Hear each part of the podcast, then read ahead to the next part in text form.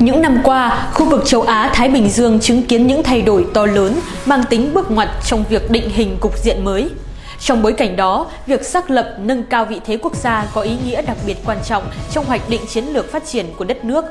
Là thành viên của Hiệp hội các quốc gia Đông Nam Á ASEAN ở trung tâm Đông Nam Á thuộc châu Á-Thái Bình Dương, khu vực phát triển năng động nhất hiện nay, Việt Nam có những lợi thế và điều kiện đặc biệt để phát huy vị thế quốc gia, góp phần vào sự ổn định, phát triển và phồn vinh trong khu vực và thế giới.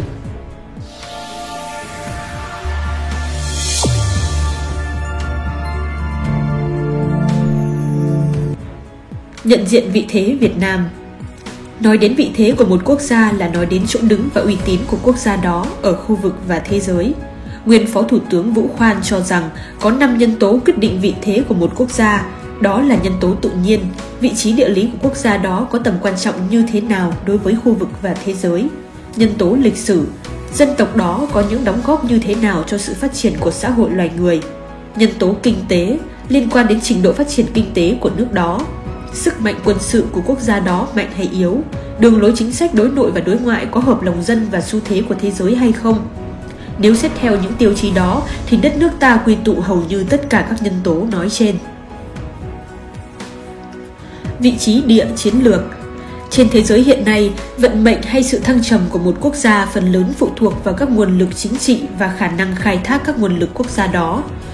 Trong bối cảnh cục diện khu vực mới hiện nay, nhất là sự gia tăng cạnh tranh chiến lược giữa các nước lớn, thì việc xác định đúng mức vị trí chiến lược của Việt Nam có ý nghĩa chiến lược.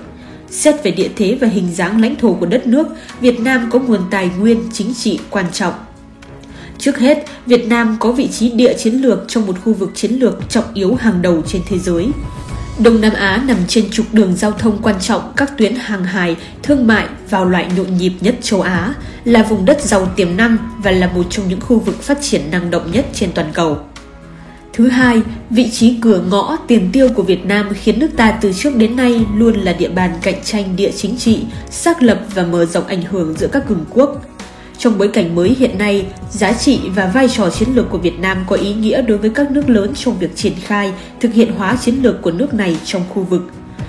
Giá trị chiến lược này là lợi thế để Việt Nam phát huy thế mạnh, tiềm lực của mình – thu hút được nhiều nguồn vốn đầu tư, đồng thời cũng là thách thức trong phát triển kinh tế đất nước và trong công cuộc giữ vững và bảo vệ chủ quyền quốc gia dân tộc. Vị trí địa kinh tế Việt Nam nằm ở vị trí huyết mạch của nền kinh tế khu vực, nơi có các nền kinh tế phát triển mạnh và năng động, là động lực tăng trưởng của khu vực và thế giới, là cầu nối giữa hai vùng kinh tế biển và kinh tế lục địa của các nước Đông Nam Á và châu Á, Việt Nam có điều kiện thuận lợi để tăng cường kết nối, thúc đẩy hợp tác và phát triển trong khu vực. Thứ nhất, với lợi thế mặt tiền trông ra Biển Đông, Việt Nam đóng vai trò then chốt về kinh tế và cung ứng các dịch vụ logistics cho các quốc gia trong và ngoài khu vực. Thứ hai, Việt Nam nằm trên tuyến đường bộ xuyên Á trong dự án xây dựng tuyến đường cao tốc nối liền các khu vực Âu Á do Ủy ban Kinh tế Xã hội châu Á Thái Bình Dương của Liên Hợp Quốc khởi xướng. Việt Nam cũng nằm trong trục chính của hành lang kinh tế Đông Tây kết nối Thái Bình Dương và Ấn Độ Dương, tạo ra tiềm năng to lớn trong phát triển kinh tế xã hội của các nước thuộc tiểu vùng sông Mekong và khu vực. Với lợi thế đó, Việt Nam ngày càng thu hút sự quan tâm, đầu tư của nhiều quốc gia trong và ngoài khu vực – trong gần 35 năm qua, kể từ khi tiến hành công cuộc đổi mới, Việt Nam đã đạt được nhiều thành tựu về mọi mặt, đặc biệt là kinh tế. Từ một nền kinh tế khép kín, tự cấp, tự túc theo cơ chế kinh tế kế hoạch hóa, tự trung bao cấp, Việt Nam đã phát triển kinh tế thị trường định hướng xã hội chủ nghĩa, tăng trưởng kinh tế đạt mức cao, trở thành nước có thu nhập trung bình, Tạp chí The Economist của Anh tháng 8 năm 2020 đã xếp Việt Nam trong top 16 nền kinh tế mới nổi thành công nhất thế giới. Theo số liệu của Ngân hàng Thế giới năm 2019, với tăng trưởng kinh tế bình quân 6,8% trên năm giai đoạn 2016-2019, Việt Nam nằm trong top 10 quốc gia tăng trưởng cao nhất, mặc dù chịu ảnh hưởng của tác động nặng nề của dịch bệnh COVID-19, trong khi hầu hết các nền kinh tế rơi vào suy thoái, với việc chỉ đạo đồng bộ, quyết liệt mục tiêu kép, Việt Nam vẫn duy trì tăng trưởng dương ở mức khá. Theo Ngân hàng Thế giới, GDP của Việt Nam năm 2020 ước đạt 2,8%, thuộc nhóm các nước có tốc độ tăng trưởng kinh tế cao của khu vực và trên thế giới. Từ chỗ là một trong những quốc gia nghèo nhất trên thế giới, Việt Nam đã phát triển vượt bậc, trở thành quốc gia thu nhập trung bình thấp với GDP đầu người đạt khoảng 2.800 đô la Mỹ vào năm 2019, hơn 45 triệu người thoát nghèo, là một trong những nền kinh tế có tốc độ tăng trưởng cao và năng động nhất trong khu vực. Tính theo quy mô tổng sản phẩm quốc nội, Việt Nam là nền kinh tế đứng thứ 46 trên thế giới. Theo Quỹ tiền tệ quốc tế, GDP của Việt Nam hiện nay ước đạt khoảng 340 tỷ đô la Mỹ, vượt Singapore, Malaysia và đứng thứ tư trong khu vực. Báo cáo năng lực cạnh tranh toàn cầu do Diễn đàn Kinh tế Thế giới công bố, trong số 140 quốc gia được xếp hạng năm 2018, Việt Nam là quốc gia có mức độ cạnh tranh cao nhất trên thế giới. Một số chuyên gia nước ngoài cho rằng Việt Nam có triển vọng trở thành một trong những nền kinh tế nổi bật nhất châu Á, bất chấp thách thức và khủng hoảng từ đại dịch viêm đường hô hấp cấp COVID-19. Theo nhà kinh tế Nhật Bản, Việt Nam có khả năng trở thành một cường quốc trong tương lai. Tuy nhiên, nền kinh tế Việt Nam vẫn còn đối mặt với nhiều khó khăn. Thu nhập bình quân đầu người ở Việt Nam hiện nay vẫn thuộc loại trung bình thấp so với các nước trong khu vực, chỉ cao hơn quốc gia khác như Campuchia và Myanmar. So với các nước ASEAN 6, mức thu nhập này có khoảng cách khá xa, chỉ bằng 4,5% của Singapore, 8,4% của Brunei, 23% của Malaysia, 34,2% của Thái Lan, 65% của Indonesia và 79,2% của Philippines. Trong bối cảnh của cách mạng công nghiệp lần thứ tư, Việt Nam đang có những biểu hiện chậm chân so với các nước trong khu vực. Năng lực cạnh tranh của Việt Nam còn thấp so với nhiều nước ASEAN. Nhiều mặt hàng sản xuất xuất khẩu của Việt Nam có giá trị tăng trong các nước thấp, trong đó chủ yếu thực hiện chức năng lắp ráp. Vị thế chính trị ngoại giao Từ khi tiến hành công cuộc đổi mới toàn diện đất nước, vị thế chính trị ngoại giao của Việt Nam không ngừng nâng cao.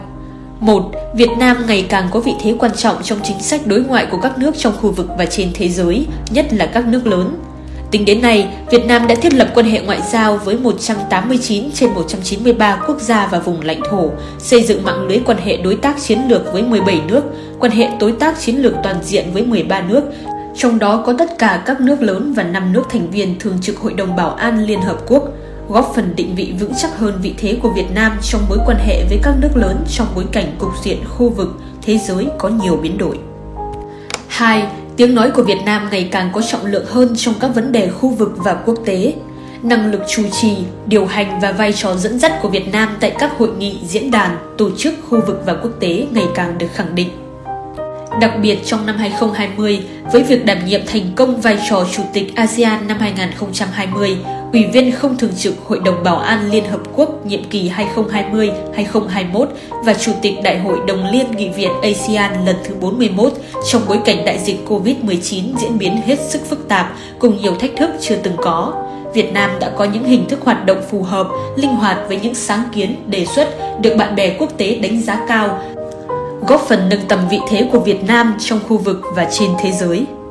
3. Việt Nam đã tham gia đóng góp ngày càng tích cực, chủ động, hiệu quả, đa dạng về cấp độ, hình thức và phương thức, trở thành thành viên có tính trách nhiệm của cộng đồng quốc tế trên tinh thần chủ động, tích cực. Tinh thần trách nhiệm thể hiện ở chỗ không chỉ là người tham dự, tham gia vào những chính sách được bàn thảo, mà còn là người tham gia đàm phán các FTA thế hệ mới, góp phần định hình luật chơi, vươn lên đóng vai trò nòng cốt, dẫn dắt, hòa giải tại các diễn đàn đa phương trong khu vực quan trọng.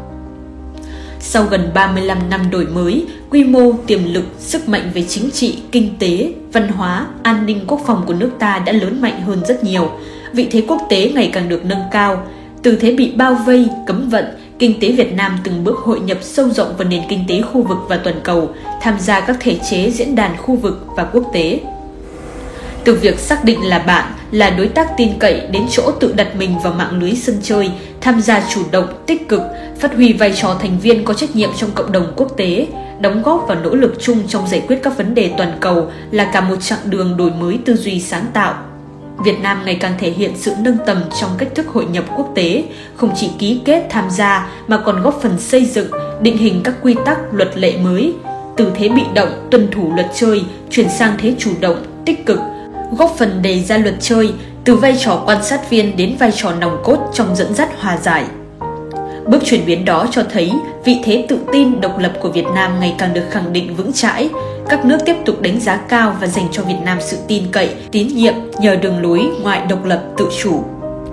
Gần 35 năm tiến hành công cuộc đổi mới và gần 30 năm thực hiện cương lĩnh xây dựng đất nước trong thời kỳ quá độ lên chủ nghĩa xã hội, Việt Nam đã phát triển mạnh mẽ, toàn diện, đạt được những thành tựu to lớn có ý nghĩa lịch sử. Với vị thế địa kinh tế chính trị quan trọng, cơ đồ tiềm lực, vị thế và uy tín quốc tế đang lên, Việt Nam có cơ sở thuận lợi để định vị thế đứng. Quý vị và các bạn đang theo dõi trên kênh Từ điển lịch sử. Nếu thấy số này hay, đừng quên bấm like, share để lan tỏa thông tin ý nghĩa này và nhớ ấn subscribe trên kênh Từ điển lịch sử để nhận thêm nhiều thông tin lịch sử bổ ích. Còn bây giờ, xin chào và hẹn gặp lại.